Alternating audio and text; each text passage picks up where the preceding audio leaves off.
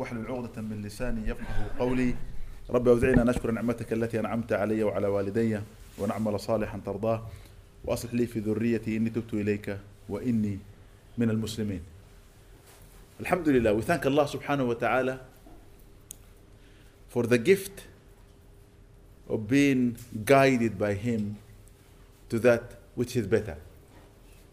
Allah said in the Quran, it is He, Allah subhanahu wa ta'ala, who guides to that which is better. Nobody else can guide you to that, but Allah subhanahu wa ta'ala. Now, that which is better for us is to be in close relationship with Him subhanahu wa ta'ala. However, that relationship with Allah subhanahu wa ta'ala cannot be built directly to Him without knowing the path to Him. And in order for us to know the path to Him, He have sent the messengers to us. And the messengers, their role is to explain, to educate, to guide, and to show the people how to be closer to Allah subhanahu wa ta'ala, how to travel the path or the journey in order for them to can or in order for them to achieve the position that Allah wants them to be in. Because that position is not by our doing, not by our choice. It is by His guidance subhanahu wa ta'ala. Now, for us as Muslims, we know our guide Sayyidina Muhammad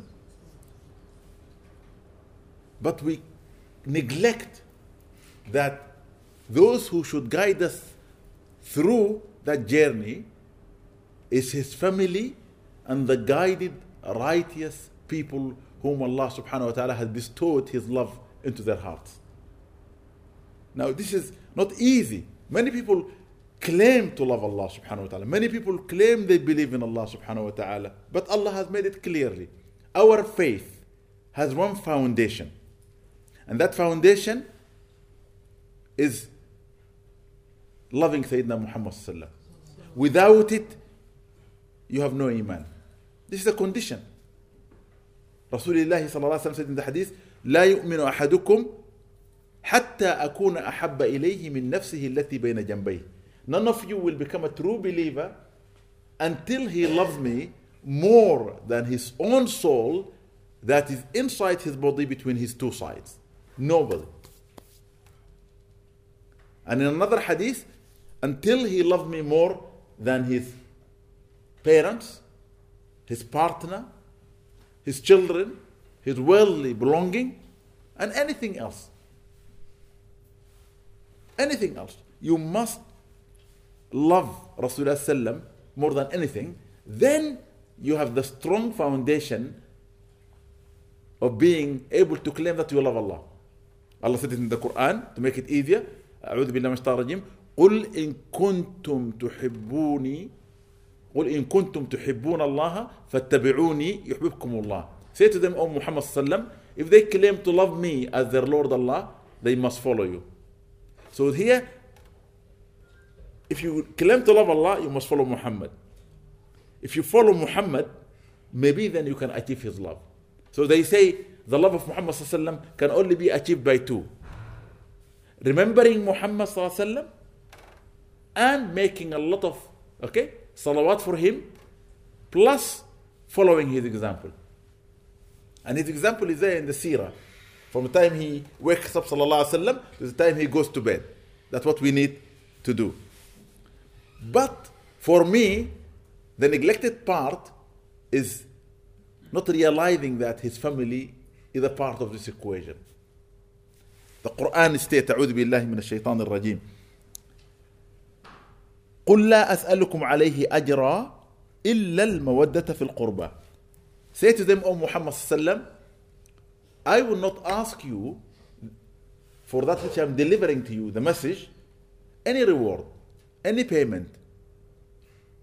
Ajr in Arabic literally mean to give somebody, okay, a price for what they are giving to you, to compensate them. It's a wage. Ajr. لا أسألكم عليه أجرا. I'm not asking you any reward, any payment. The only thing I am asking you is to be close and good to those who descend from me, my family المودة في القربى be nice to my family be good to my family this is what the Quran states now Umar ibn Abi Salama one of the companions of the Prophet ﷺ said لما نزلت هذه الآية على النبي صلى الله عليه وسلم when this verse came to the Prophet صلى الله عليه وسلم أعوذ بالله من الشيطان الرجيم إنما يريد الله ليذهب عنكم الرجس أهل البيت ويطهركم تطهيرا Indeed Allah only wants to remove any unseen okay thing that can take you away from Allah things that are impure O family of the Prophet ﷺ, so that you are totally purified for his sake literally the, the meaning of the verse, O family of Muhammad sallallahu alaihi wasallam, Allah want to cleanse you totally from anything that can distance you from him because if you are distant from Muhammad sallallahu alaihi wasallam, you will be distant from Allah. And this is really serious. If you are not close to Muhammad sallallahu alaihi wasallam, you are further away from Allah. A hadith that I always read to myself, the Prophet sallallahu alaihi wasallam said, أقربكم مني مجلسا يوم القيامة أكثركم علي صلاة He صلى الله عليه وسلم says the closest to me in the day of judgment from amongst you is the one who has said a lot of salawat for me اللهم صل على محمد وعلى محمد وسلم so uh, the more you say the more closer you draw yourself to the Prophet ﷺ. and every salah he guaranteed will be written as 10 salawat And every salah, if it is reward, is 10 good deeds, multiplied. Wa alaykum assalam wa rahmatullah. Ashraf, how are you? Welcome, Sidi. Okay? Every salah, if it is multiplied by 10, that can become 100, that can become 1,000. And this is really, really, really important to do more and wanting more because the more you do, the closer to the Prophet ﷺ, uh, you are drawn. And this came to him in the house of Umm Salama, the wife of Rasulullah. This verse was revealed to the Prophet in the, in the house of Umm Salama when it was revealed. Now, straight away, he sallallahu alayhi wasallam called upon Fatima, Hassan, Hussein. فجللهم بكساء وعلى خلف ظهره فجلله بكساء ثم قال اللهم هؤلاء أهل بيتي فأذهب عنهم الرجس وطهرهم تطهيرا. فدعا بفاطمة وحسن وحسينا فجللهم بكساء وعلي خلف ظهره فجلله بكساء ثم قال اللهم هؤلاء أهل بيتي فاذهب عنهم الرجس وطهيرهم تطهيرا. When the verse came إنما يريد الله ليذهب عنكم الرجس أهل البيت ويطهركم تطهيرا. O the family of the Prophet صلى الله عليه وسلم Your Lord is only wanting to cleanse you from anything that can distance you from Him so that you are not distant from Allah. This is what Allah loves for you. He immediately called Hassan and Hussein and Fatima. They came to him. He sat them next to him. Ali ibn Abi Talib was there. He stood behind him. He took his shawl and covered them with it All of them. وَجَلَّلَهُمْ بِكِسَاء That means, and he covered them with a garment. Okay? And the garment was uba, this, okay, what we wear to cover ourselves with. And then he made this dua. Oh Allah, these are my family. Remove any impurity from them and cleanse them totally. And cleanse them totally. That's it. So obviously, that dua is being accepted by Allah subhanahu wa ta'ala and it is there to the day of judgment. Now, when we talk about Ahlul Bayt, the family of Prophet we need to think of their root. Their root, of course, is Muhammad Okay? But from where? From Fatima. And wallah, it is so important for us to know who Fatima is. If you don't know the root, you will not know, okay, the branches. A lot of people don't understand. Yani, we need to go back. This Fatima is so important because she is everything to Sayyidina Muhammad. And this is something that Muslim can use to say that women in Islam are so important that the Prophet has shown it through Fatima. And I will tell you now why. And then later on we can talk about her children, Hassan and Hussein, and we could see the relationship Allah subhanahu wa ta'ala had with them, alayhi abdul salatu wasalam. So Fatima, Sayyidat Nisa'ul Alameen. Fatima is the leading woman amongst all the females. There is no female that will ever exist like Fatima. Neither in this world nor in the hereafter. And the Prophet ﷺ said it himself, and we believe in what he said. وسيدة نساء أهل الجنة and the leading woman in paradise. And Allah subhanahu wa ta'ala forbade the fire to touch her. She will be among those people who will enter the garden without questioning. She will not even hear the sound of the hellfire. Never. Allah will never allow her to hear or see or smell anything to do with the hellfire. She will be in paradise from the first people who will enter with the Prophet. Okay? بضعة منه. She is also a part of Muhammad sallallahu alayhi wasallam. And this is strange because the Prophet said, فاطمة بضعة مني وحسين بضعة بضعة مني. Uh, Hussein is also a part of me. He, وسلم, he says that and the reason is clear. Now listen to prove those four. عن عائشة رضي الله تعالى عنها أن النبي صلى الله عليه وسلم قال يا فاطمة ألا ترضين أن تكوني سيدة نساء العالمين وسيدة نساء هذه الأمة وسيدة نساء المؤمنين One day he called her يا فاطمة wouldn't you be pleased and happy that you will be the leading woman among all the women of the world from Hawa to the end. No woman will have a better position than yourself. And the leading woman in paradise and the leading believing woman. Because not all the women are believers. So generally, she is the leader of all the women from Hawa to the last woman that will live in this earth and all the believing women from amongst them. And in paradise, no woman will have a better position than her. And this is something that we need to take seriously. Number two, عن حذيفة رضي الله تعالى عنه قال قال رسول الله صلى الله عليه وسلم إن هذا ملك لم ينزل الأرض قط قبل هذه الليلة استأذن ربه أن يسلم علي ويبشرني بأن سيدة نساء أهل الجنة فاطمة One day the Prophet was sitting and an angel came to him And the Prophet when he saw him descending, he said to his family, Tonight, an angel who never came to the earth. And by the way, the angels, some of them they do come down to the earth, some don't. And they have different roles. And some of them they wish to come when there is something good happening on the earth to witness it. That's why in Laylatul Qadr, many of them are allowed to come down.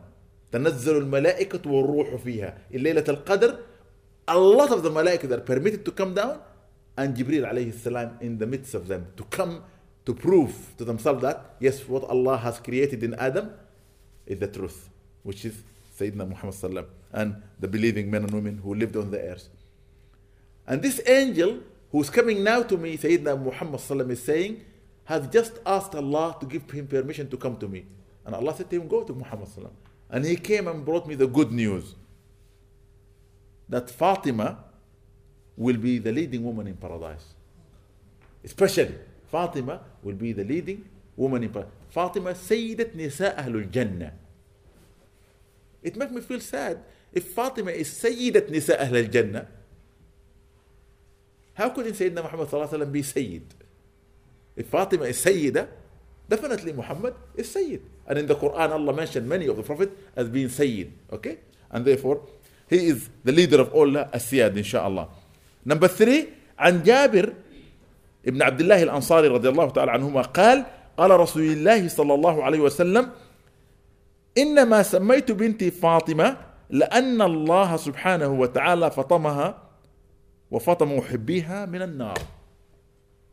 One day the Prophet ﷺ said to the companions, Remember, O my companions, I named my daughter Fatima because Allah subhanahu wa ta'ala has forbidden her from the hellfire, and all those people who love her will be forbidden from the hellfire.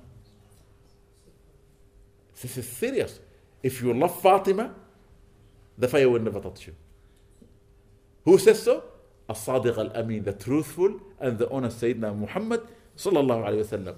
Now if he said that, of course, I want to find a way to love Fatima because that is my guarantor to the garden. Okay? But unfortunately, we as Sunni Muslims, we are so immersed in the political world and what's going on. We are looking at the Shia groups, who are talking about Fatima and Hussein and, and neglecting. It's not a matter of Shia and Sunni. This is a part of our religion. This is what we need to think about. Because without it, we are depriving ourselves from finding a way or a path to Allah subhanahu wa ta'ala. A guarantee to allow us to enter paradise. And it is easier if we know how to do this inshallah. Number four, عن محمد بن علي قال قال رسول الله صلى الله عليه وسلم إنما فاطمة بضعة مني فمن أغضبها أغضبني He الله عليه وسلم says Indeed Fatima is a part of me Whosoever annoys her or angers her has annoyed me and angered me. It can never be higher than that. Sayyidina Muhammad is saying, This Fatima is like me because she is from me. Of course, she's his daughter, but he doesn't mean it in that sense. He means spiritually, me and her are together. Her station is high, and therefore, whoever accepts, okay, to annoy her, he have accepted to annoy me anger her, he has angered me. So you should remove yourself from angering me by angering her رضي الله تعالى عنها وأرضاها عائشة رضي الله تعالى عنها قالت ما رأيت أحدا من خلق الله أشبه حديثا وكلاما برسول الله صلى الله عليه وسلم من فاطمة وكانت إذا دخلت عليه أخذ بيدها فقبلها ورحب بها وأجلسها في مجلسه وكان إذا دخل عليها قامت إليه ورحبت به وأخذت بيده فقبلتها وجلست في مكانها Look at Rasulullah sallam and his relationship with Fatima and why is he so close to her. Aisha said, I had never seen anybody from his family, okay, or related to him more closer in speech or looking like him physically than Fatima radiallahu ta'ala anha. Nobody look, okay, like the Prophet ﷺ, other than Fatima radiallahu ta'ala anha. Fatima was so close. Fatima was so close to the Prophet ﷺ in her appearance. Fatima was so close to the Prophet ﷺ, okay, in her speech. She spoke like him. If you heard her, you heard the Prophet. If you see her, you see the Prophet sallallahu alaihi wasallam. However, she said something is strange. Whenever the Prophet sallallahu alaihi wasallam, okay, Fatima walks into his majlis, he's sitting like this. Only he will get up from his majlis, he will walk to her, kiss her hand, and kiss her forehead, and sat her where he is sitting. Where he was sitting, he will sit her next to him. And the same thing Fatima will do. Whenever Rasulullah comes into her presence, only he sallallahu alayhi wasallam, okay, will be treated by Fatima in the same way. She will get up, okay. She will get up from her place. She will go to him sallallahu alayhi wasallam. She will kiss his hand, and she will kiss his forehead and seat him where she is sitting. This tells us something that the Prophet ﷺ is doing this out of respect to her. And respecting her as a daughter, it doesn't mean that he should not treat her, okay, the way she should be spiritually. Because, by the way, you could be very young in your age, but spiritually you're too big. And you could be very, very, very, okay, old in your age, and spiritually like you are like an ant. And subhanallah, in the day of judgment, when we are all resurrected before Allah subhanahu wa ta'ala, we are not seen like the way we are seeing one another now. In this world, we see the physical. But none of you can see my ruh or I can see your ruh. I'm speaking from my ruh and I could hear you expressing yourself through your ruh. Whatever you do is the ruh telling, but the body is like the car is doing the motion. But you and me inside, we cannot see. But in the day of judgment, things will be turned upside down. We will be looking at the inside and we will not see the physical. And therefore, Rasulullah said in the day of judgment, people when they were resurrected, if they were arrogant people, they will be like mustard seed in their size. They will look so small to the believers. And those who believe, they will be so big. And subhanAllah, when they take those arrogant people and put them in the fire, Allah will make their bodies so huge spiritually so that they can be punished for what they have done, denying the existence of their Lord Allah subhanahu wa ta'ala. So here, the relationship between Sayyidina Muhammad sallam and Fatima radiallahu ta'ala is a spiritual relationship of realizing and understanding the position of one another. When she sees him, she stands up. Yes, she's respecting him as a father. But we are all fathers. Our daughters don't do this to us. Okay? We are all children. We don't do this to our parents. But he used to do it in front of everybody. Like a student to his sheikh, he will go to her, kiss her hand for her forehead, put her where he's sitting next to him. And when he comes to her, she will do the same thing to show that there is a special relationship between them spiritually. Now, if he sallallahu alayhi wasallam is in a journey Straight away, before he does anything, he comes from his journey to Fatima's house. And everybody's surprised. He doesn't go to where his wife is, he goes to check on Fatima. How is Fatima? Is she all right? If Fatima is all right, radiallahu ta'ala anha, Muhammad sallallahu alayhi wasallam is pleased. If anything is not right, then he is not pleased. And subhanallah, they say once upon a time, he came to her. And when he arrived, she was very, very sad. She was crying. And she didn't want to tell him what is wrong. So she, he entered. And he realized why she's upset. For Hassan and Hussein, her children, were almost skeletons. They were so sick.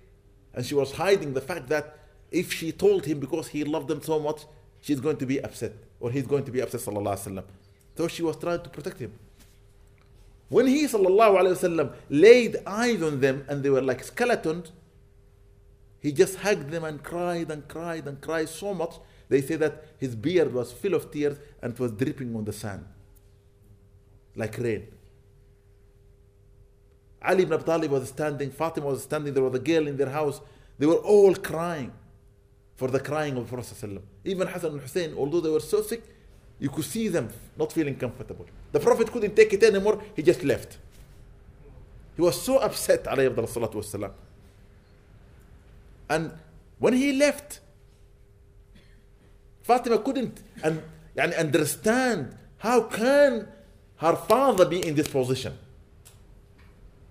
So she straight away raised her hand to the heaven and said, Oh Allah, you are the creator, the almighty, the Lord of the heaven and the earth. I am only your servant. I am only your servant. I want nothing from you but that which will please him. I am asking of you, O Allah. I am asking of you. If you will heal my children and make them feel better, for his sake, sallallahu alayhi wasallam, not for my, for his sake, so that I don't see him in the condition I saw him. I will fast three days for you. I promise you that. And Ali ibn Abi Talib sobbing, hearing her saying this with commitment and honesty and truthfulness in her tawajjuh to Allah, in her turning to Him subhanahu wa ta'ala, he turned and said, Oh Fatima, I am their father. And they are a part of me. If by Allah Almighty God, my seeing of the Prophet being upset like that is upsetting you, it's upsetting me too. Oh Allah, if you heal them, I will fast three days. And then Hassan and Hussein said to her, We don't want to see our grandfather, Rasulullah being upset. Being upset for us, the world is no good. We are the one who are sick. Oh Allah, please heal us. Not for our sake, for his sake, sallallahu Alaihi Wasallam. And if you do, we will fast three days. It is said that the girl who was with them in the house promised Allah the same way. He sallallahu then cut himself off coming to their house. Why? Because He couldn't bear to see them like that. And subhanAllah, sooner they became better. And once Fatima could see they are better than before, she said, Oh Allah, I promised you, and I don't know how long I am going to be. I'm going to start fasting tomorrow. Ali radiallahu ta'ala anhu said, If you are fasting, I'm fasting with you. Even Hassan and Hussein and the girl said, We're all going to fast. But you need to get better. No, we're going to be fasting. And subhanAllah, the next day they started fasting. And Ali ibn Abi Talib used to be very poor. And Fatima radiallahu ta'ala anha was never questioning his poverty. Because when he came to ask for her hand in marriage, okay, I think Umar there. When he came to ask for her hand in marriage, okay, the Prophet sallallahu alaihi wasallam said that he is poor to her. He is poor. He doesn't have enough to look after you. And subhanallah, Fatima says, I will marry him for him, not for what he owned or what he has. Because he had nothing but the horse he used to ride, the sword he used to carry, and the shield to defend himself. That's what he had. And he used to work for a Jewish man, earning only a handful like that of barley at the end of the day, not wheat. Okay. And therefore, when he used to bring it, when he used to bring it, جزاكم الله خير جزاكم الله الفخر when he used to bring it uh, رضي الله تعالى عنه for the family Fatima رضي الله تعالى عنها with her hands she used to take that and grind it okay? And make flour with her hand with two stone one bigger stone and one. Still in some part of the world this method is used today. Okay? Still although we are just going to the supermarket buying the flour already still there are women in the world who are doing it that way. Okay? And their hand sometimes will bleed because of what they are doing. And Fatima's hand used to be like that. And subhanallah that day when she fasted she prepared five chapatis or breads and they only had that with water and at the time when they are supposed to break their fast somebody knocked at the door and Ali ibn Abi Talib went to the door, and while he's standing, looking at the man who's asking, okay? Standing there saying, O cousin of Rasulullah, O father of the grandchildren of the Messenger of Allah, I am indeed in need of somebody like you because you are the best people to come to to ask. I'm miskin. I don't have anything. I haven't eaten for days. Could you please find anything in your house to help me with? He went inside. The only thing he had is that piece of bread he had gone to break his fast with.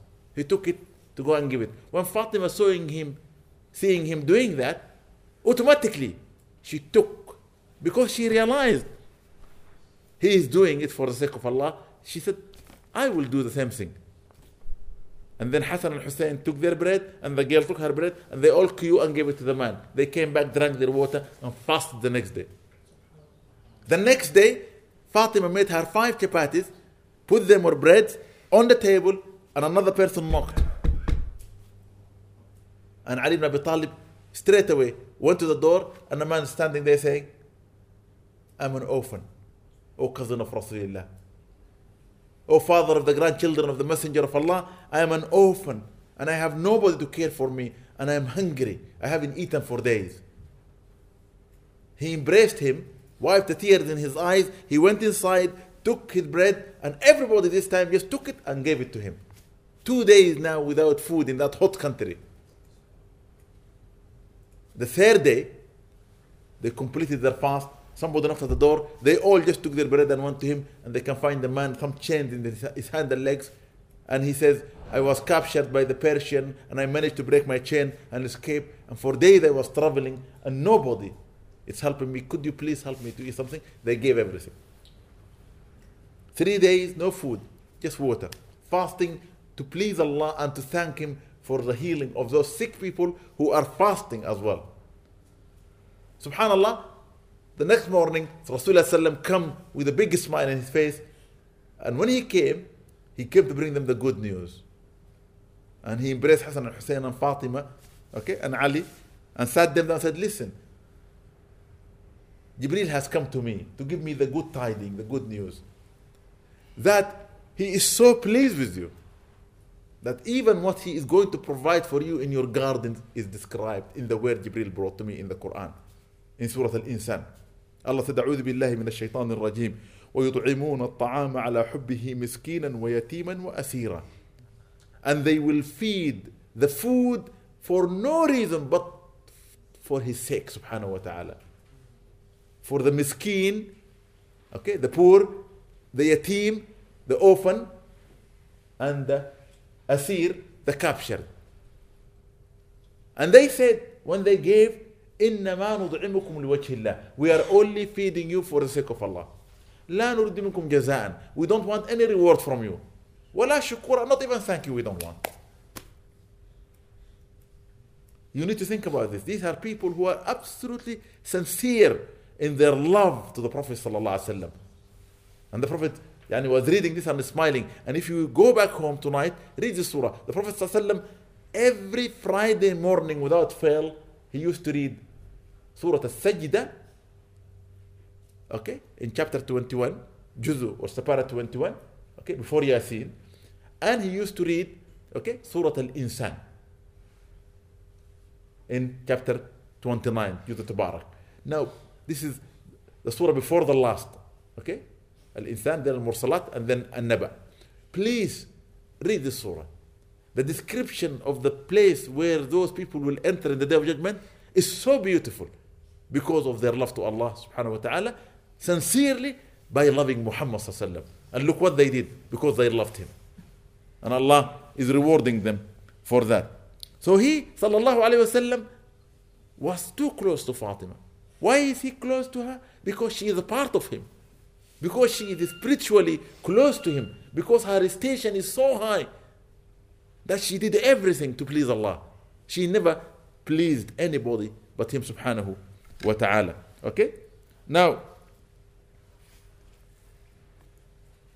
Ali ibn Abi Talib, like the Arabs generally, the Arabs had a tradition if they have plenty, they marry more wives to have more sons. The more sons you have, the more higher you are in the society.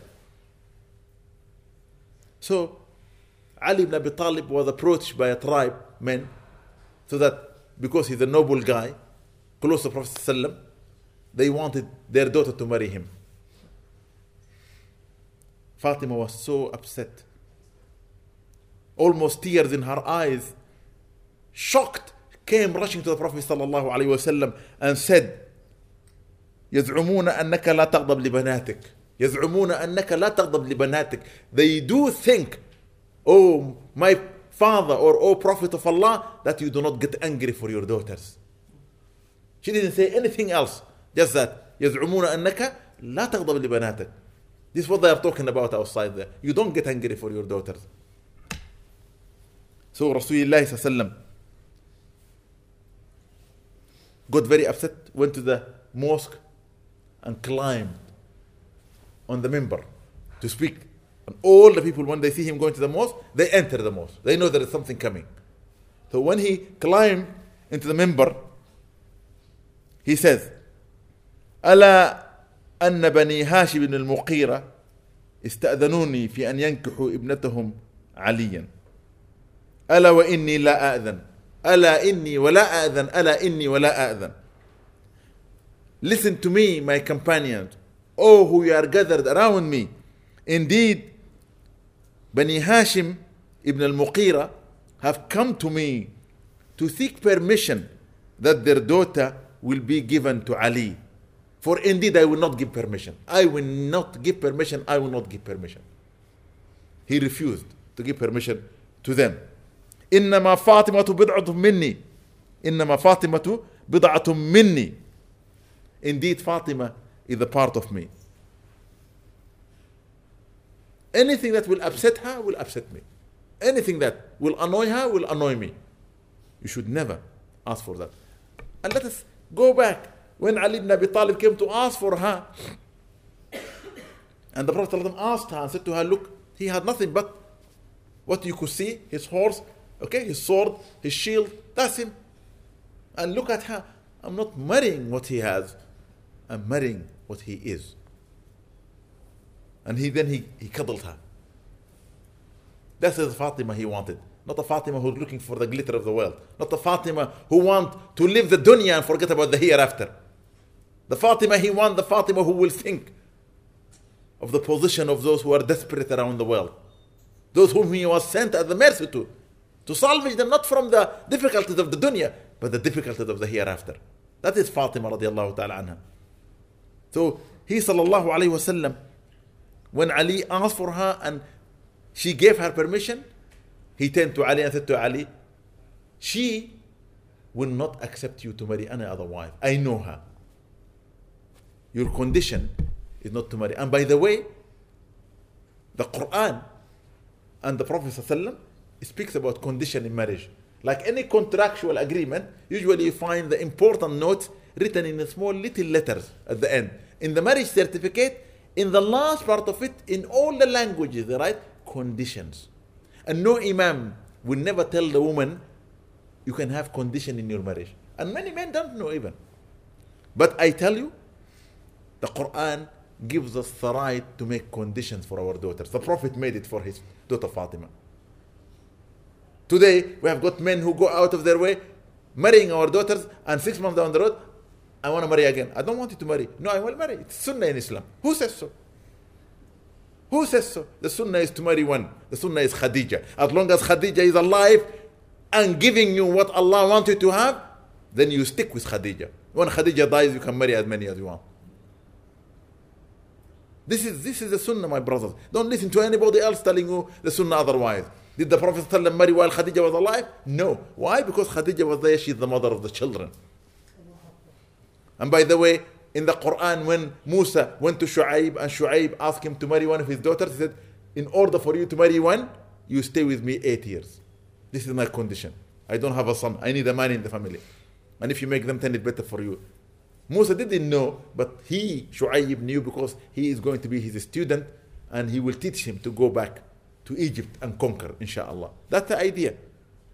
So we need to think. And by the way, in Islam, a woman can ask in her condition she could, to have the divorce in her hand if she want to.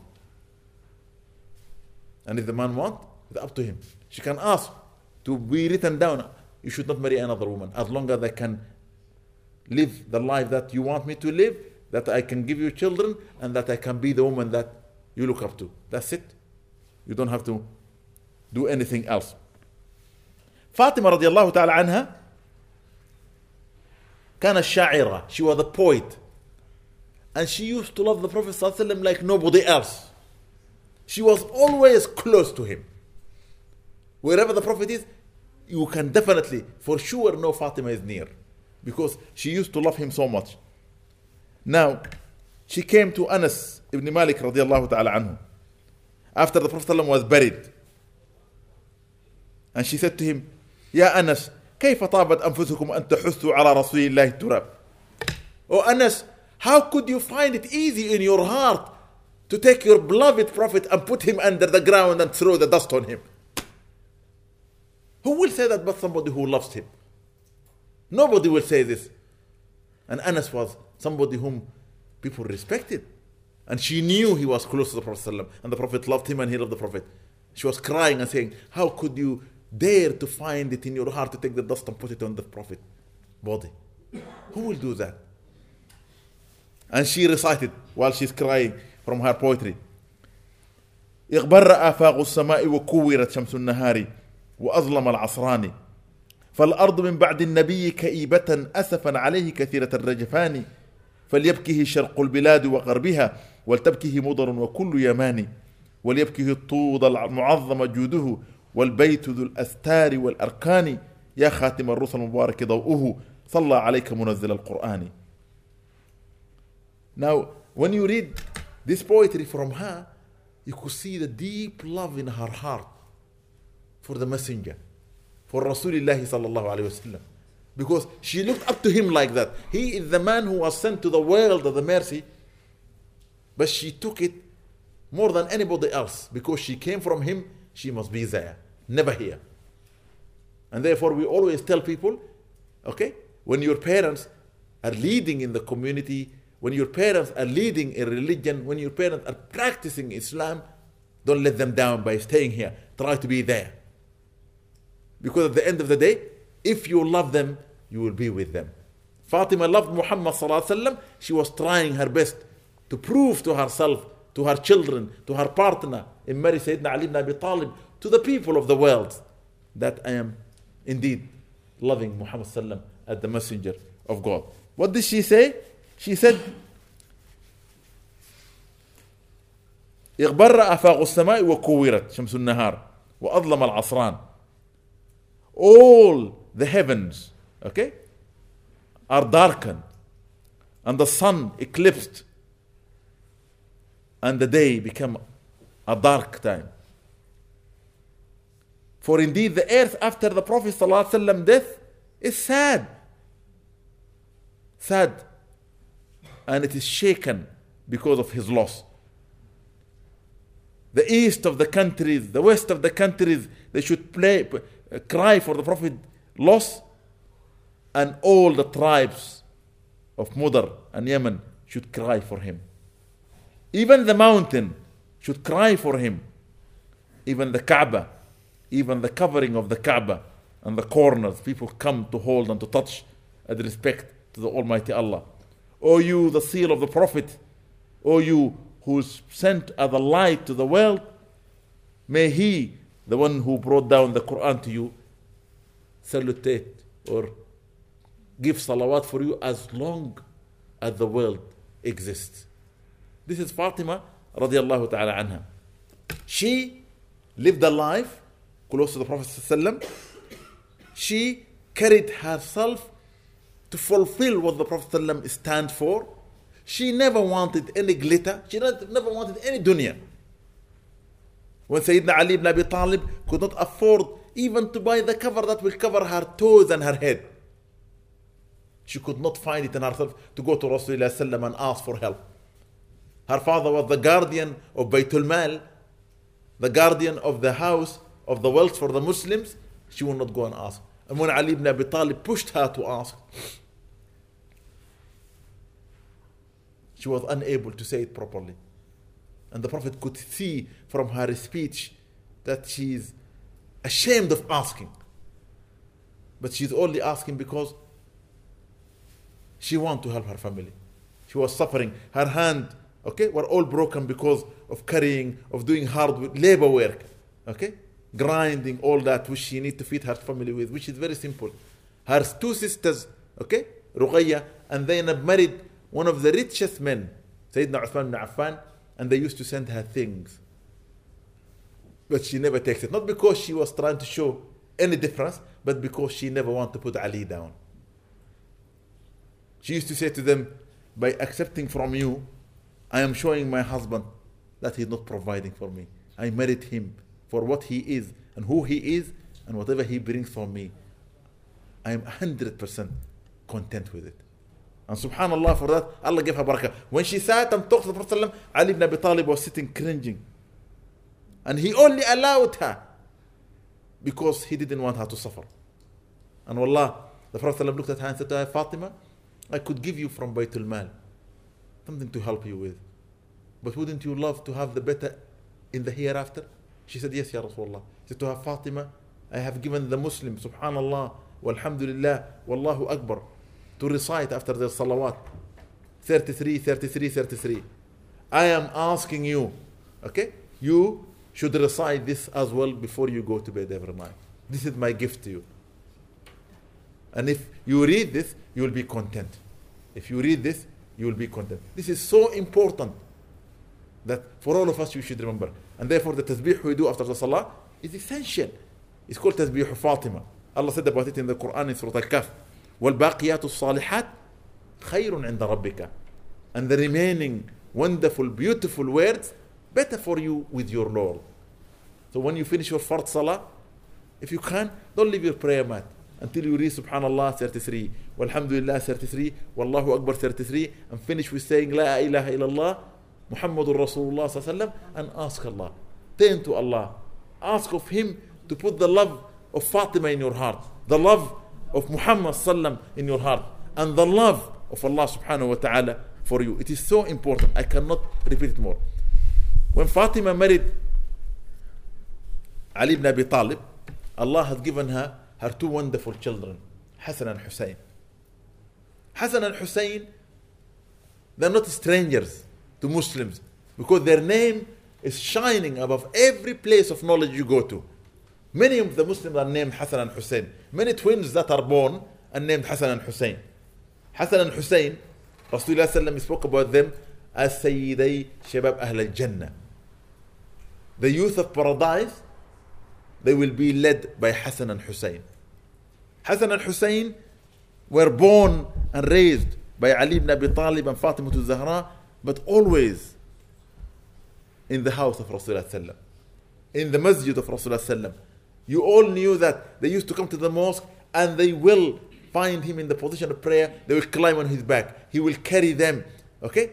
And one of the people, when they saw one of them climbing on his back and he was prolonging the sujood, he said to him, Oh Messenger of Allah, wouldn't you just ask him not to do this for you? The Prophet turned to him and said to him, I would never do so. I would never do so. For he comes to do this because he loves me. By distancing him, you distance the love of the child. Look at us today when our children are running around trying to play with us. We tell, not now. Go away. I'm busy. I've got something to do. You are disturbing me. And subhanAllah, they will keep doing it because they're little. Two years, three years, four years old. They're little. They don't know. And then when you shout at them, they will cry from their heart and their cry will come with nahib from their chest, literally as if to say, You don't love me. And they will grow up with that distance from you. But if you give them a little bit of time, give them a cuddle, hold them, talk to them, this is what the Prophet used to do. And one day he was sitting with the companions, and a stranger came and sat from the nomad. And the Prophet was playing while he's talking to the companion. Whenever they come to him, we'll hold them, cuddle them, kiss them, let them go, hold them, cuddle them. And the man said to him, Ya Rasulullah, O Messenger of Allah. You cuddle and kiss them all the time. He said, Yes, I do. Don't you have children? He said, By Allah Almighty God, I have 14 of them. But I never kissed or cuddled any one of them. The Prophet said to him, Man la yarham, la. The one who does not show mercy will never be shown mercy. That means by doing this to our children, we are showing mercy. Hassan and Hussein grew up to be the grandchildren of the Prophet ﷺ.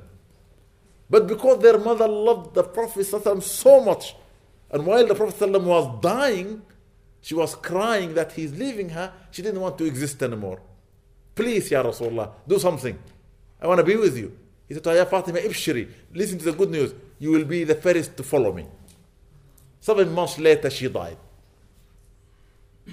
So Hassan and Hussein grew up without their mother. She left him. Alhamdulillah Rabbil Alameen, Allah has given them the most perfect man to raise them in Ali ibn Abi Talib. Who was not just any man, but the door to the knowledge of Rasulullah. He understood the meaning of how to live like the Prophet. He was close to him spiritually as well, so he raised them to be the best. And then, subhanallah, Abu Bakr radiallahu ta'ala took the khilafah. And he managed to control things. And things were peaceful.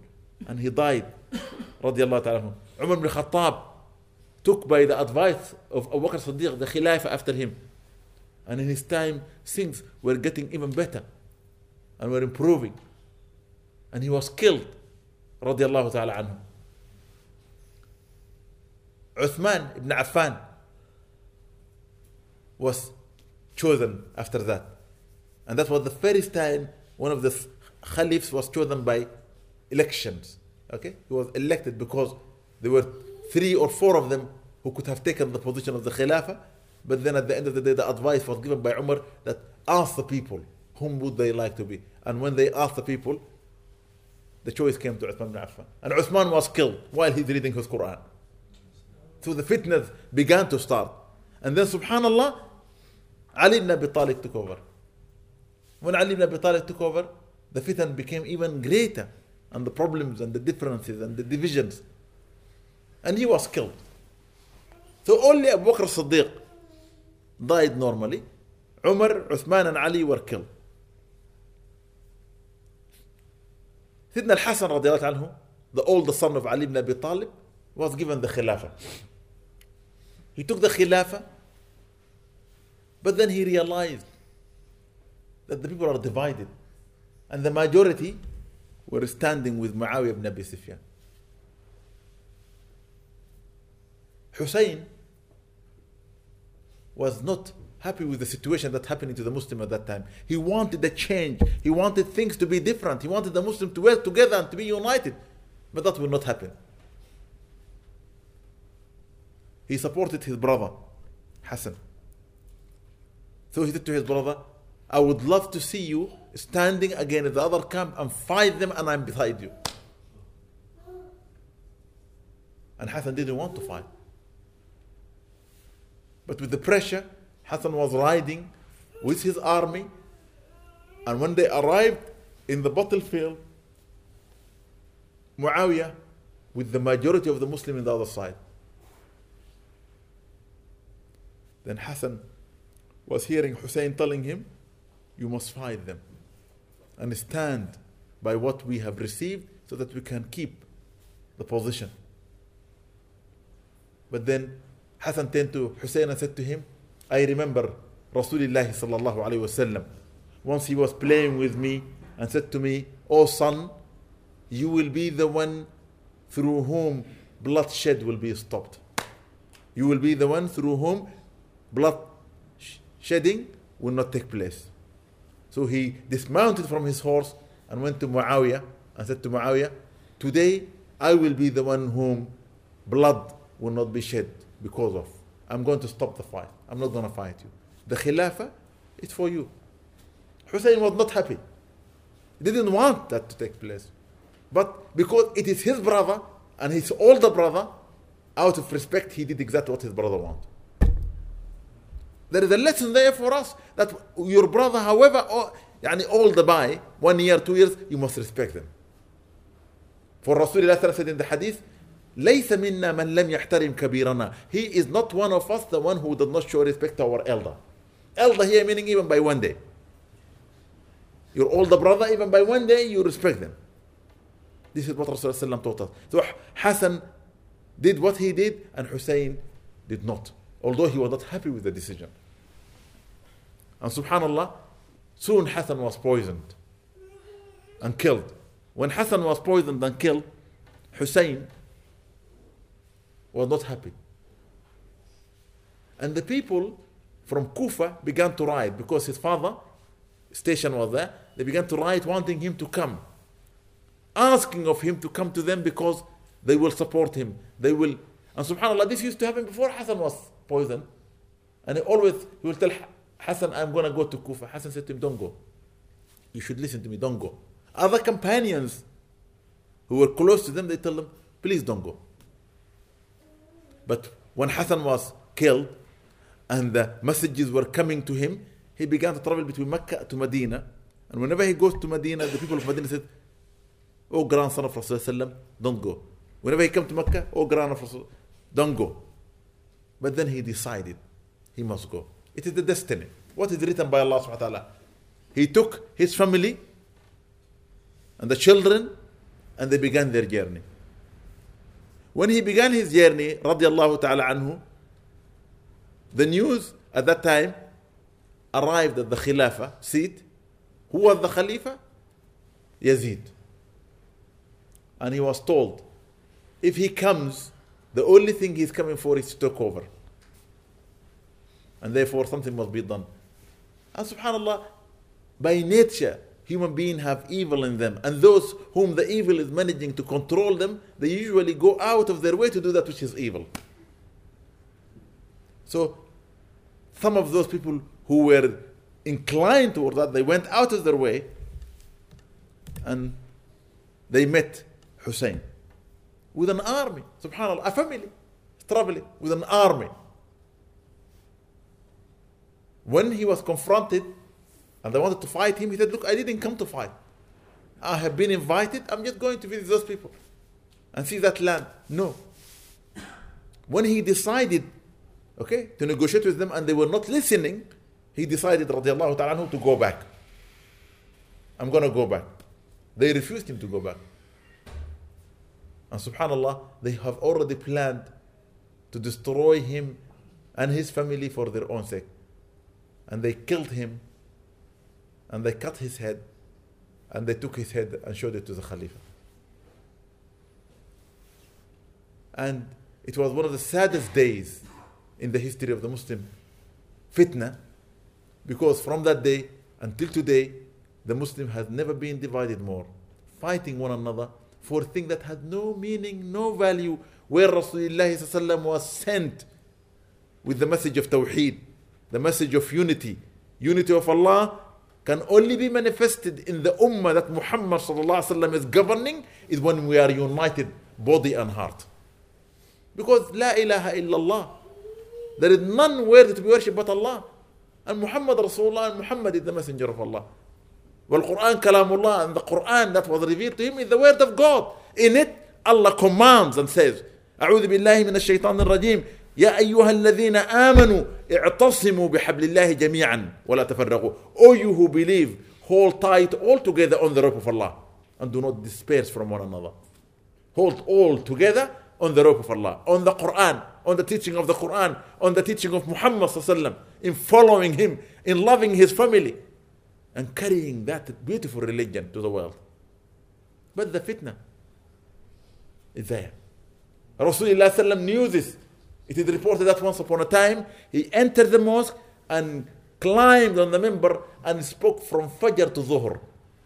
And came down, prayed Zuhr, got up, spoke from Zuhr to Asr, got up, down, prayed Asr, from Asr to Maghrib. Came down, prayed Maghrib, from Maghrib to Isha. And then he went home. Abu Hurairah radiallahu ta'ala said, There is no fitna, no calamity that will take the human on the earth from that time to Qiyamah, only he mentioned it by name. And the leader of that fitna, only he mentioned him and his mother's name. Everyone. It's a long hadith. Now Rasulullah knew there's going to be fitna. There is going to be difficulties among the Muslims. And therefore he warned. He said, Al fitnatu na'ima. Al fitnatu na'ima. Fitna is asleep. لعن الله من أيقظها. Allah subhanahu wa ta'ala will curse the one who will wake it up. Don't wake fitna up. Why I'm saying this? When we come to the 10th of Muharram and we remember these calamities, the death of Hussein and many things that are happening, there are people who are now talking in the internet, discussing these issues, blaming this and blaming that. He is right and he is wrong. He will go to hell and he will go to heaven. Subhanallah. And creating fitna and division among the Muslims. That is not the role of the Muslims of today to sit down and judge things that happened almost 1400 years ago. It doesn't make sense. If things that happened 100 years ago, 50 years ago, when you take them to court, people say, it's too old. We cannot judge it. The evidence might not be as sound as it should be.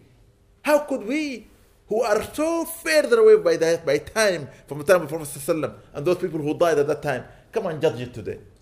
By what means? By what logic? We should not enter that. My advice to every one of us don't you ever debate those things. Yes, there were difficulties, not just at the time of the fitna of Hussein, but before that. There was fitna at the time of the death of the Prophet in a Saqifa, at the choice of Abu Siddiq as a Khalifa. There was a fitna, okay, at the time when Sayyidina Umar Khattab was killed. There was a fitna when Uthman was killed. There was a fitna when Ali was killed. There was a fitna when Hassan was poisoned. there was a fitna when Hussein was killed. And the fitan keep coming. We shouldn't. Don't discuss these things. Don't talk about them. No reputable, known scholar in the history of humanity in Islam has ever discussed those things or debated them. We are not here to judge. We, ha- we should just think of how can we come together to do that which will benefit humanity, inshallah.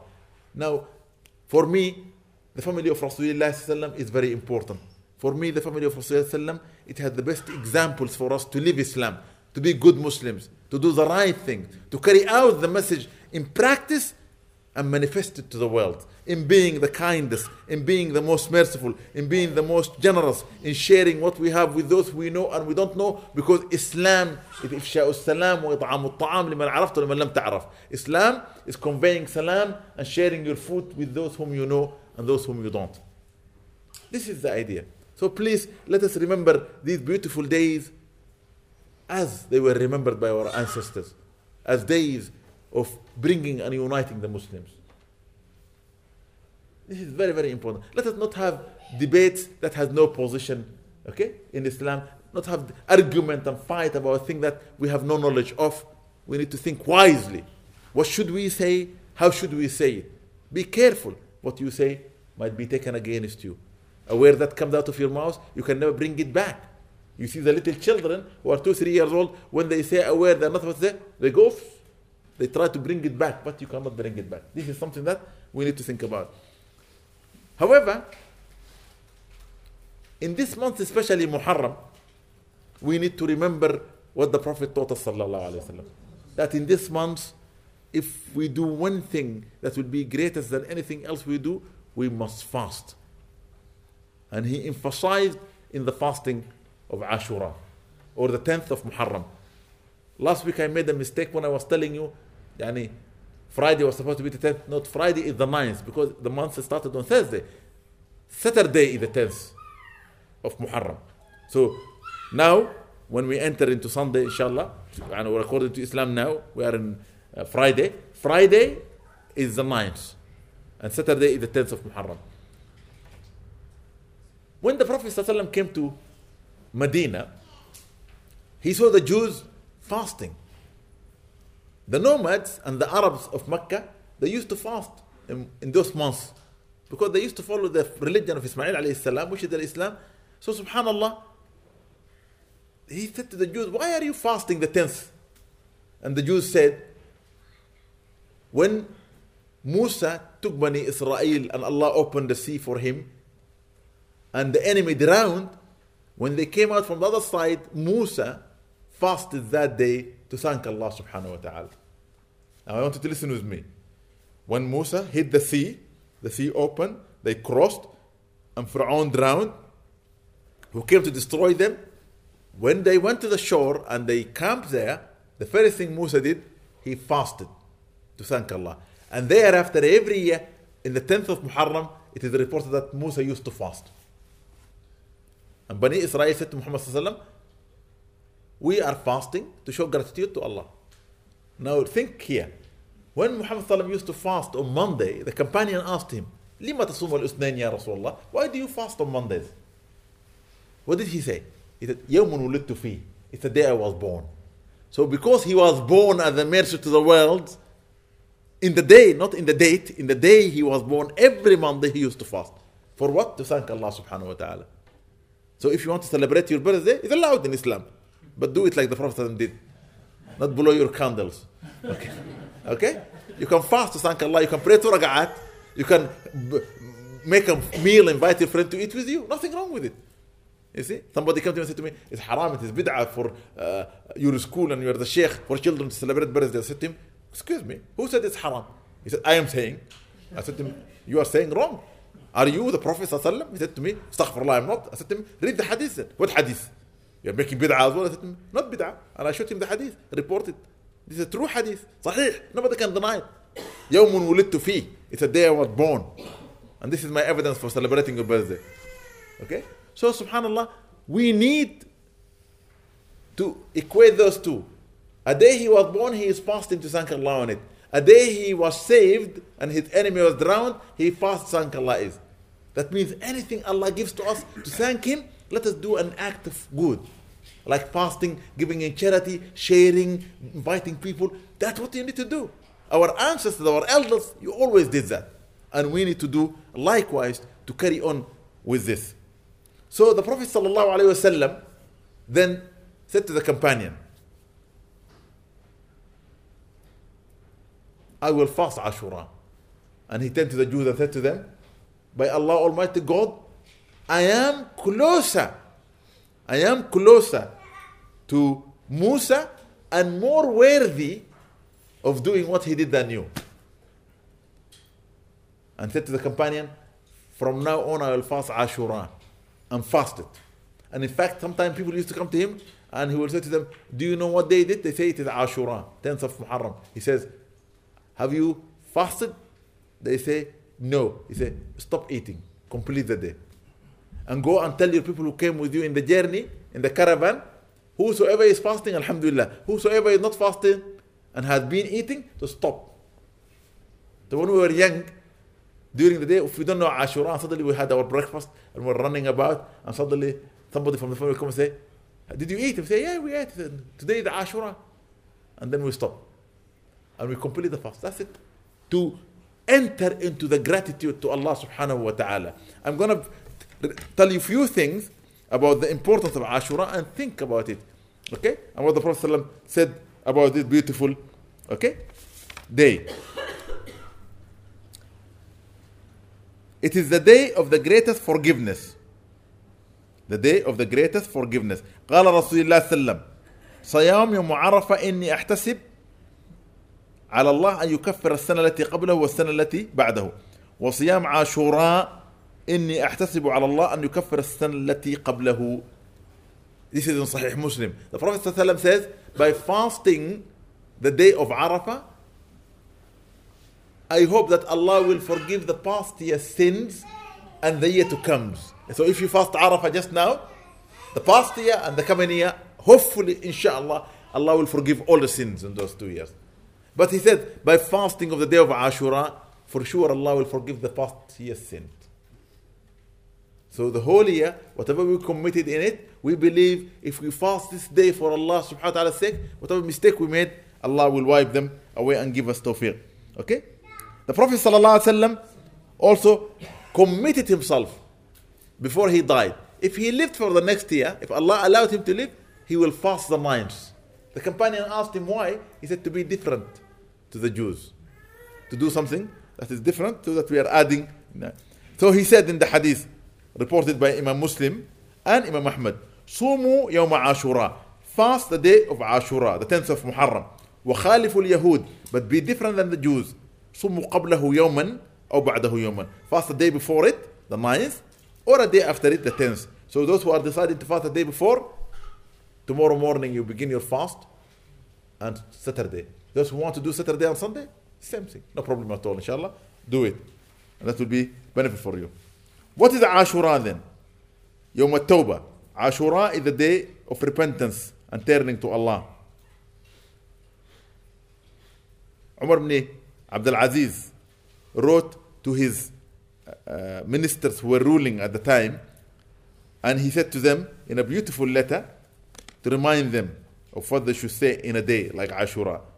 قولوا كما قال أبوكم آدم. In that day, say as your father Adam did. ربنا ظلمنا أنفسنا وإن لم تغفر لنا وترحمنا لنكونن من الخاسرين. Our Lord, we have wronged ourselves. And if you do not forgive us and show us mercy, we will be among the losers. This is dua to read in that day. قولوا كما قال نوح. Say as Nuh said, وإلا تغفر لي وترحمني أكن من الخاسرين. Oh my Lord, if you do not forgive me and show me mercy, I will be among the losers. So this is a, a verse to read in that day. وقولوا كما قال موسى and say as Musa said ربي إني ظلمت نفسي فاغفر لي My Lord I have wronged myself forgive me All those great men Imagine they have done all good and they made little mistakes and still begging Allah subhanahu wa ta'ala for forgiveness قولوا كما قال ذنون Say as Yunus ibn Matta Prophet Yunus said لا إله إلا أنت سبحانك إني كنت من الظالمين There is none worthy to be worshipped but you, O Allah. I have wronged myself, or I am one of those who have wronged themselves. Okay? اعترف المذنب بذنبه مع الندم عليه توبة مقبولة. If you agree with yourself that you have committed a sin and you don't deny it, and you say to yourself, I am wrong, and then turn to Allah subhanahu wa ta'ala, Allah will accept your repentance.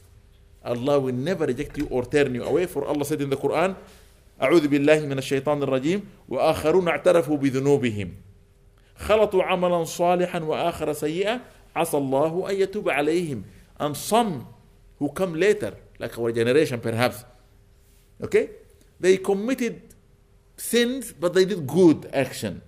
Okay? They committed good, okay, and they did wrong, but they did also good.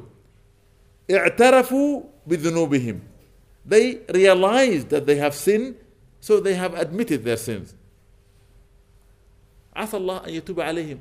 Perhaps Allah will forgive them if they turn to Allah. Ask Allah in that day. So my advice to you, if you are fasting tomorrow and the day after tomorrow, or Saturday, or by itself, or Saturday and Sunday, as you like. You can just fast Saturday if you want, or Saturday, Sunday, or Friday, Saturday, as you like. When you fast, spend your day seeking forgiveness. Remember Musa alayhi salam. Remember Yunus alayhi salam. Remember Nuh alayhi salam. Remember all the prophets who turned to Allah begging Him for forgiveness and asking Him for guidance, and Allah has guided them. Okay? And the best dua for istighfar in that day, Allahumma anta rabbi la ilaha illa ant. Oh my Lord, Allah, you are my Lord. There is none worthy to be worshipped but you. خلقتني, you created me. وأنا عبدك, and I admit that I am your servant. وعلى عهدك, and I am fulfilling your promise, or my promise to you. Okay? أبوء بك أبوء بنعمتك علي. Okay? I am grateful for what you have bestowed upon me from your bounty. وأبوء بذنبي فاغفر لي. And I declare that I have sinned and I admit I am wrong. Forgive me, my Lord. إنه لا يغفر الذنوب إلا أنت for no one else beside you can forgive the sins. So, inshallah, my prayer, my hope, we will pray for one another. We will pray for our partners, our children, our parents, our relatives, our neighbors, our Muslim brothers and sisters, the believers in the world, and the non believing men and women, and those who are in trouble. May Allah subhanahu wa ta'ala guide them. May Allah heal them. May Allah accept them. May Allah give them tawfiq. May Allah give us all the success that we require so that we can live the deen.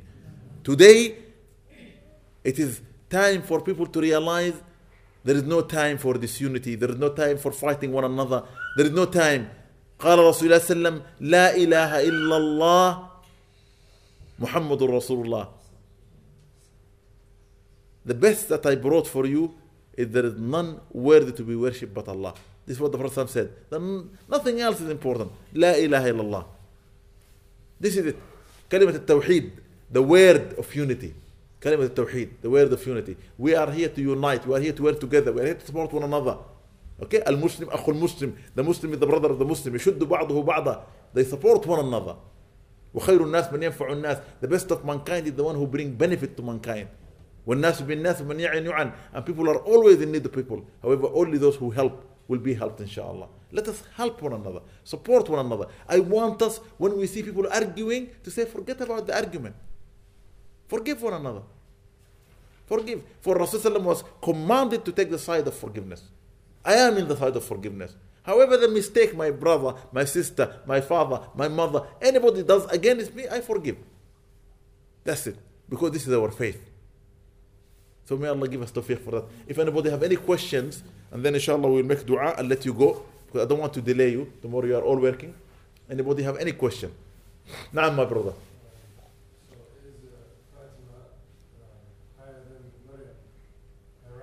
Yes, the Prophet ﷺ said, Sayyidat Nisa Ahlul Jannah.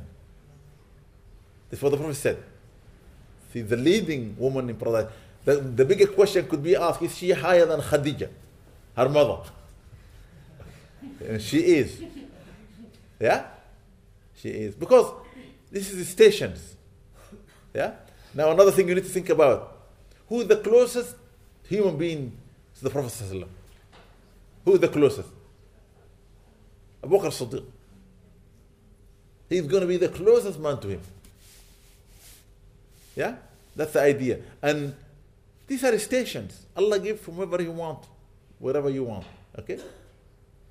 Every one of us will have a station. And by the way, when you go to paradise, people think paradise is like a big five star hotel. We're all going to have the same rooms. Only the Prophet ﷺ will have the bridal huh? suite. No, no, no, no. But paradise, I'm going to tell you from now. Imagine the lowest believer who will come to Allah subhanahu wa ta'ala with a fraction atom weight of iman in his heart and has done no good Nothing. Not one single iota of good. Did every wrong in this world. And Allah then will take them as the last person from the hellfire and give them a garden or paradise or heaven ten times as big as this earth. How about your Prophet? Think about it. In this pyramid business, everything goes back to him. His, his profit is going to be too much. Okay? His profit is going to, because he's sitting on top. Everybody is praying, it goes to the. See? You pray for me, I pray for my sheikh, you pray like that. And subhanAllah, that one, the higher get more, more and more. And the business goes, it grows. So you should tell more people. You see? I made it a promise, I will tell everybody. Okay? So that, because this is a beautiful thing. You can't keep it to yourself. I can't. One sheikh said to me, look, uh, the circle I run is a special circle, is only for those people whom I want them to come. Every time you come, you bring a lot of people. I said to him, I love it so much, I can't hide it. If I don't come, I, I don't, if I don't bring people, I don't come. He said, no, I want you to come. I said, no, no, I have to tell people. You see? You can't uh, deny people Islam. You see? You have to tell them, inshallah. Anybody with a question? Don't feel shy. Yes? Sister, yes, my sister.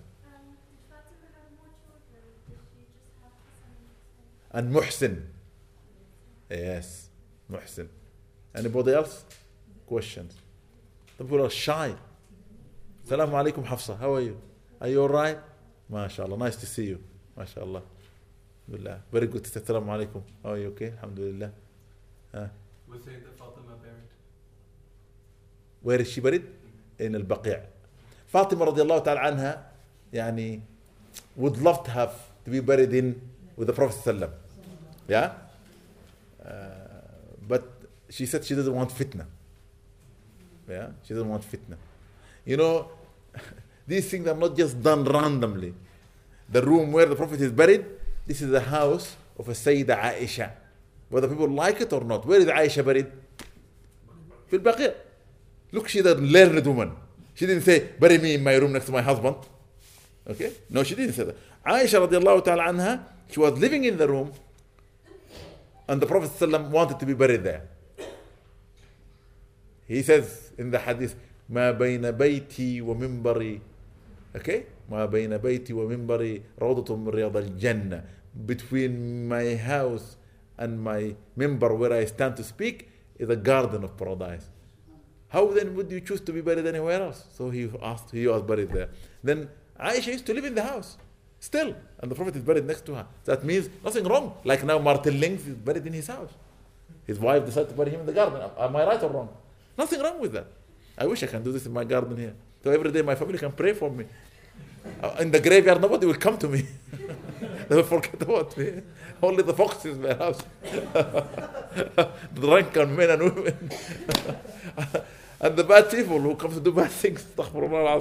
So subhanallah, when Abu Bakr Siddiq died, they asked Aisha, where shall we bury him? She said, my father is with me. Bury him in my house. So they buried him next to the Prophet because she knew they were so close. Umar bin Khattab, before he died, he sent his son Abdullah to Sayyida Aisha, said to her, please request from her that Umar loved the Rasulullah so much and your father, and they were together. Can he be buried there? She agreed. So Umar was buried there. Okay? Now the ladies asked her about her condition because when the Prophet was buried in the house, she was living normally with them, not covering herself, her hair. and thing. When her father was buried, she was the same thing. Once Umar was buried, she started covering herself. So I said to her, What's wrong, Ya Aisha? She said, He is my husband, he is my father, he is not mahram. But he is dead, he said, No. آه. آه. These are أحياء عند ربهم يرزقون عمر ضايد إذا مرته إذن هي. أبو بكر الصديق ضايد ان ستيشن وير الله ستهم الله از بليز وذ يو ار يو بليز وذ الله از هي هاي ورا مرته از هاي كم اون ثينك اباوت ات أوكي طب صبوا ست مي واي دو يو كول محمد صلى الله عليه وسلم سيد الشهداء هي ديدنت ضايد ذا مارتا واي دو يو كول هيم ذا ليدر اوف ذا مارترز اي سبحان الله ار يو كريزي if somebody burned in fire or being killed by somebody a martyr. Your prophet who died for humanity is a martyr. he struggled for them. He is the master of all the shuhada. Allahu Akbar. People don't sometimes don't think. They don't think. His station is higher than a shaheed. Definitely. Okay? Anybody else with a question? And no, no question? Yes, my brother. Is the, the station of As-Sadiq higher than that of Pardon? the station of As-Sadiq, Aywa? Abu Bakr, Yeah. is higher than that of Martin? Of course. Of course. Allah said it in the Quran. Okay? The messengers, the prophets, okay? The messengers, the prophets, الصديقين والشهداء والصالحين. So the bottom is the righteous. We are hoping, praying to be among the righteous. This is what we are hoping for. The rest we have to forget about. we can do our our A levels, alhamdulillah. the degree, forget about it. Okay, the degree is the is the position of the okay being Siddiq. Sorry, being a martyr. Okay, we, if if we if if if we fight for it, we might get it. But then a Siddiqiyah. Siddiqiyah, this is it's huge. If Abu Bakr Siddiq Iman is weighed on the scale, it over, would be more heavier than the Iman of all the Ummah put together. Which of us can say that? And the same thing for Maryam. Maryam كانت صديقة. Maryam, the mother, is صديقة. You see? And then, subhanAllah, you have the prophets, and then you have the messengers. These are very, very, very high, very high. But we can strive to be righteous, inshallah. And if Allah wills it, we can die as martyrs, inshallah. Yeah. وعليكم السلام ياسر الله bless you ما شاء الله جزاكم الله خير ان شاء الله we'll see you huh? ان شاء الله okay anybody else anybody else question yes sister نعم after Fatima died he married yeah he married and by the way يعني, the marriage uh, uh, more than one wife in Islam is recommended with conditions okay and for reasons. The reason is if for example there is more women in the society that are not married and they want to find the right husband rather than people doing the haram and the wrong okay then with the permission of the wife that you are married to you will pick somebody who is really in need of marriage a woman whom her husband died a widow a woman who have many children okay and perhaps she uh, divorced her husband for a reason. You can marry her to look after her children. A woman who's uh, unable to support herself, her family has been destroyed or uh, traveled away and she's alone. These kind of things, there are reasons you marry the second wife. But if you ask me, when people want to marry a second wife, they don't look for somebody who's older or somebody with children or somebody who's ill or sick. They look for the youngest, the most prettiest. Where is the sunnah in that one? And somebody who's 50 years old and he have got children and suddenly he's going and looking for 16 years old. What's this? If I'm a woman and my husband comes and says to me, look, I want to do the sunnah, I'm looking for a 16 year old, say, come on. Who are you cheating? Who are you cheating? This is not. it, had to be, it had to be taken seriously. We are, we are taking this thing like a joke nowadays. We should take it really serious. We should look after, if we don't look after our children, and we go around marrying here and marrying there, and then we have no control over the children we have, then the society will be destroyed. Yeah? There are many societies that are now waste because children, look at in this society we live with, people talk about okay homes whereby children don't know who their father is. And sometimes in one house, the mother have got too many children with too many fathers. Yeah, come on. This is really neither here nor there. We need to be very careful. We, the Muslims, Allah brought us all this way here to establish the deen through the unity of the family, the unity of the community, of the society, leading outside there, showing Islam is the most important religion because it gives that importance for the human being. وَلَقَدْ كَرَّمْنَا بَنِي آدَمَ Indeed, we have honored the children of Adam. We are the children of Adam. We are honored by Allah subhanahu wa. Last week when we spoke about the seerah of the chain of the Prophet I hope people understood To have that chain is important. To know exactly where you come from. I want to know. You see? Anybody else? Yes, my brother?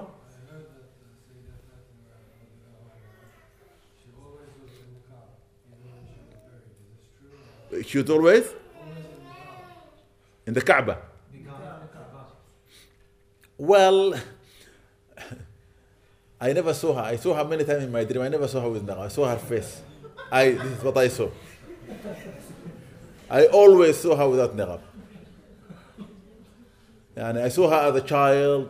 In fact, subhanallah, I saw her when the Prophet ﷺ was telling her about Ali to marry him. And it was the most absolute beautiful dream I had ever seen in my life. Okay? And I saw the whole thing as it was taking place, just like a video in front of me. Okay? And I witnessed it. And I, when I was reading later on about certain things, then I found exactly what I read is what happened. You see? And in fact, there are things they didn't write, I knew. They, maybe the writers didn't know of. I- I saw in my dream. It's a long dream. But in any case, the sunnah of the covering in Islam, okay, is the whole body. This is what the Prophet said except for the face and the hands. This is the sunnah. The niqab, my brother, is a tradition. The Christian used to have niqab. Okay? Other societies who are non-religious have niqab. The nobility in the olden days, a noble woman will not show her face to anybody, only to the higher people. So they will open their face for the gentleman, but not for the servant or the slave or the working poor person. No. You see? Do you understand?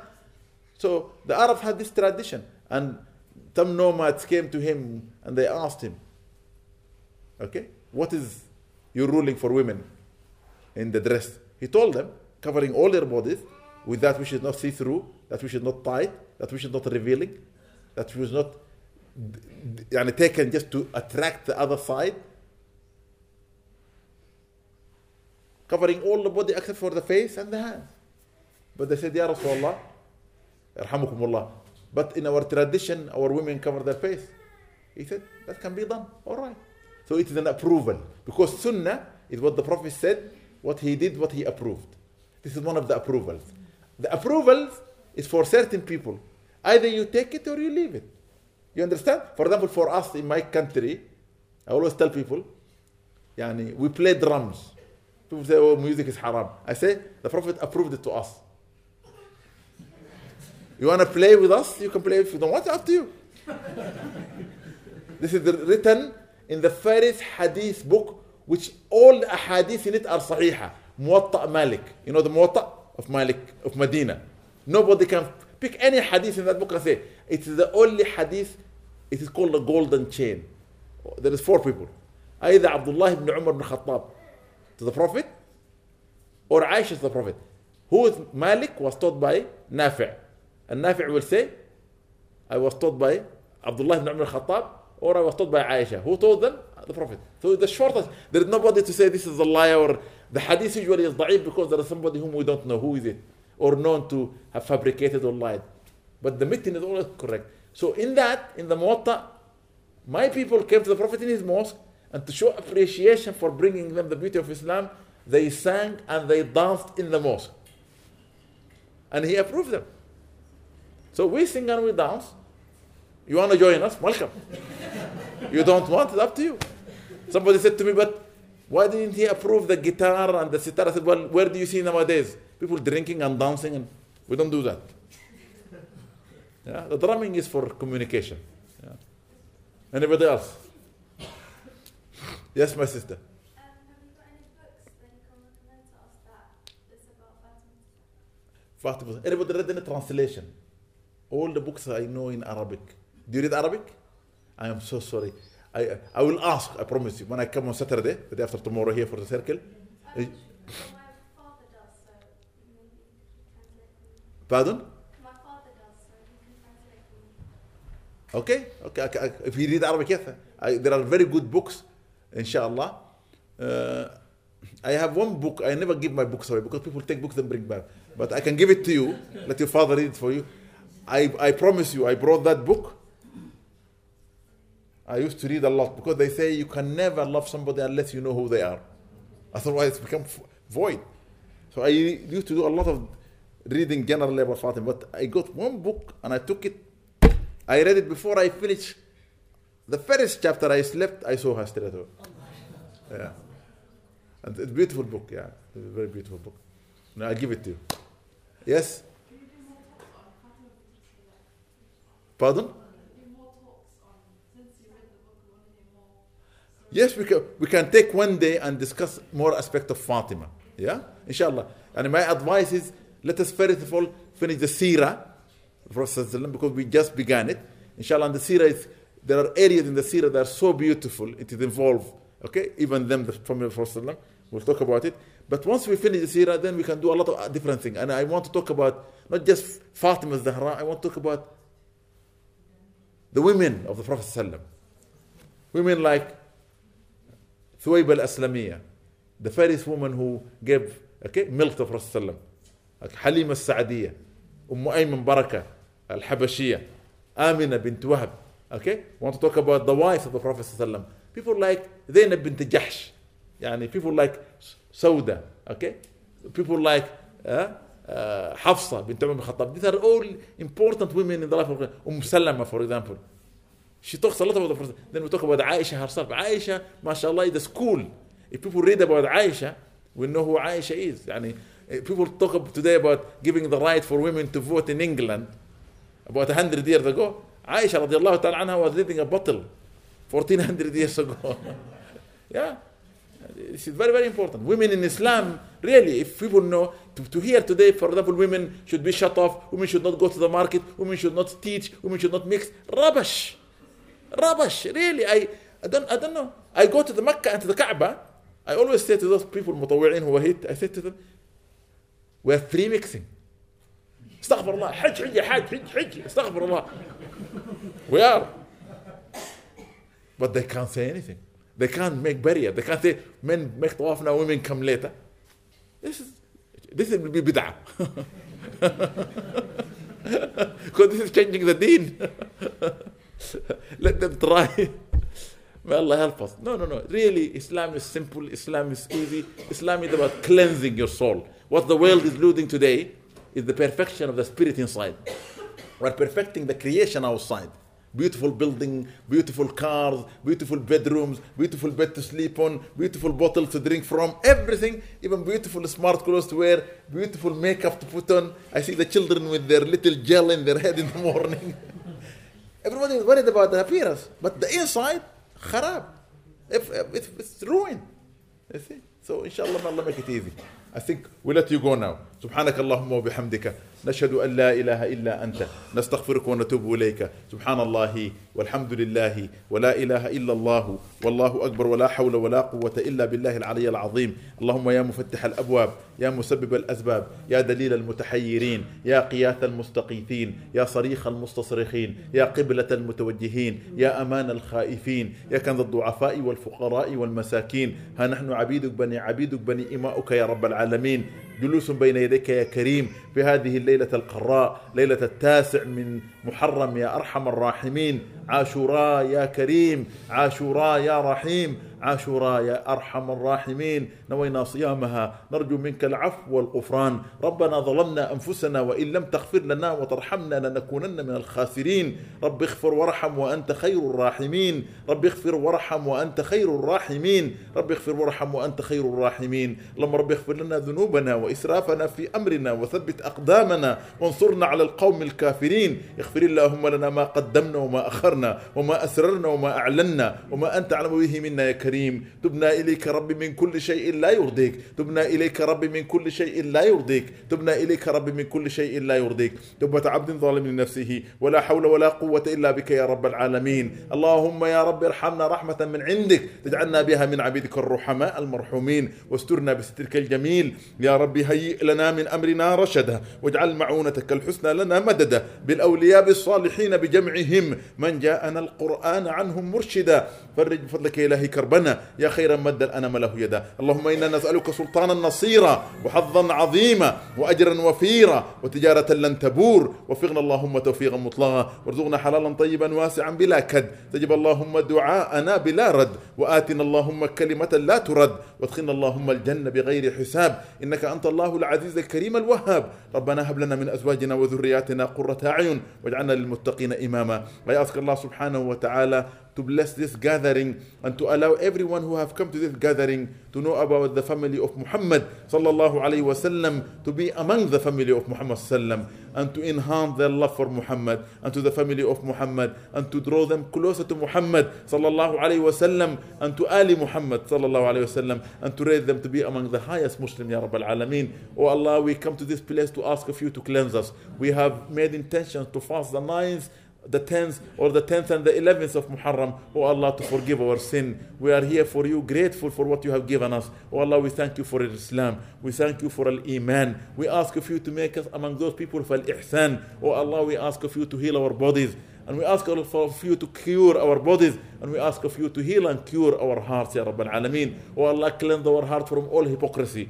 Oh Allah, cleanse our eyes from all that which is wrong and our ears from all that which is not for, accepted by your sight, Ya Kareem. Oh Allah, we ask you to heal us and to give us tawfiq to be among those whom you love, Ya Kareem. Oh Allah, remove all the barriers between us and Muhammad Wasallam and allow us to see him in our dream. Oh Allah, and remove all the barriers between us and you so that we are closer to you. Oh Allah, we ask you to forgive our mothers and fathers, our ancestors, Ya Kareem, uncles and aunties, and our cousins, our brothers and sisters, and nephews and nieces, our relations and relatives, those who are near and those who are far, our neighbors, our brothers, our friends, or those people who ask us to pray for them. Oh Allah, if we wronged anybody, we ask of you to forgive our sin for wronging them. If anybody else have wronged us, oh Allah, forgive our sin for wronging them. For Allah subhanahu wa ta'ala has told the Prophet sallallahu alayhi wa sallam, whosoever forgive all those people who wronged him before he goes to bed, Allah subhanahu wa ta'ala will not allow the hellfire to touch his body.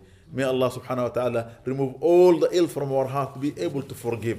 Anybody who have wronged us, Ya Kareem, allow us to be among those who forgive, Ya Arham Rahimin. Those who are seeking employment, may Allah employ them. Those who are sick, may Allah heal them. Those who are shelterless, may Allah shelter them. Those who are hungry and thirsty, may Allah feed them and water them. Those who are in war zone, may Allah give them peace and tranquility. My brothers and sisters in Gaza and Syria, may Allah subhanahu wa ta'ala bring peace into their land. May Allah subhanahu wa ta'ala give tranquility to those people who are suffering. May Allah give healing to those who lost their beloved ones. Oh Allah, you know their situation better than us. You are the one who will justly deal with this situation. We ask of you to deal with it justly, Ya Kareem. Allow those who are suffering to no longer suffer in your presence, Ya Arhamar Rahimin. And put mercy in our heart to show that mercy towards them by supporting them and helping them. Oh Allah, we ask of you for all those people of this land who have opened their land for us or our ancestors, our parents, to live here, work here, study here, and find it easy, peaceful, that the people of this land will be shown by you the mercy that they will guide it to you, Ya Rabbal Alameen. رب اهدنا واهد بنا اغفر اللهم لنا ولوالدينا ولمشايخنا ولمن علمنا ولمن له حق علينا. Anybody who's seeking knowledge, may Allah open all the doors of knowledge for them. Allow us to be among those who are learned, Ya Kareem. رب اغفر وارحم وتجاوز عما تعلم انك انت الله الاعز الاكرم ربنا استرنا بسترك الجميل يا ربنا استرنا بسترك الجميل يا ربنا استرنا بسترك الجميل I just received a telephone call from Hamza he's in Medina with Zahra may Allah accept their ziyarah for the Prophet ﷺ. may Allah allow them to be in the best position and all the veil between them and the Prophet ﷺ will be removed and that they will see the Prophet ﷺ and be with him they have told me that they prayed for all of you by name May Allah subhanahu wa ta'ala accept their prayers for us and may Allah give them tawfiq to return back properly to their work and to be seen by us sooner rather than later يا كريم واجمع بيننا وبينهم بالحق وعلى خير وعلى صراط مستقيم صلي وسلم على سيدنا أحمد النبي الأمين وآله وصحبه وسلم If anybody sitting in this gathering having any dilemma, any problem, needing anything, it is in their heart, make the intention so that Allah will give it to you and fulfill it for you اللهم يا ربي حقق لكل منا ما يثبو إليه وما يرجوه يا ربي حقق لكل منا ما يثبو إليه وما يرجوه يا ربي حقق لكل منا ما يثبو إليه وما يرجوه بحبك لنا وبحبنا لك يا كريم. محبتنا لنبيك المختار وآله الأخيار يا أرحم الراحمين. سبحان ربك رب العزة عما يصفون وسلام على المرسلين والحمد لله رب العالمين. الفاتحة. بسم الله الرحمن الرحيم. الحمد لله رب العالمين. الرحمن الرحيم. مالك يوم الدين. إياك نعبد وإياك نستعين. اهدنا الصراط المستقيم. صراط الذين أنعمت عليهم غير المغضوب عليهم ولا الضالين. آمين. جزاكم الله خير.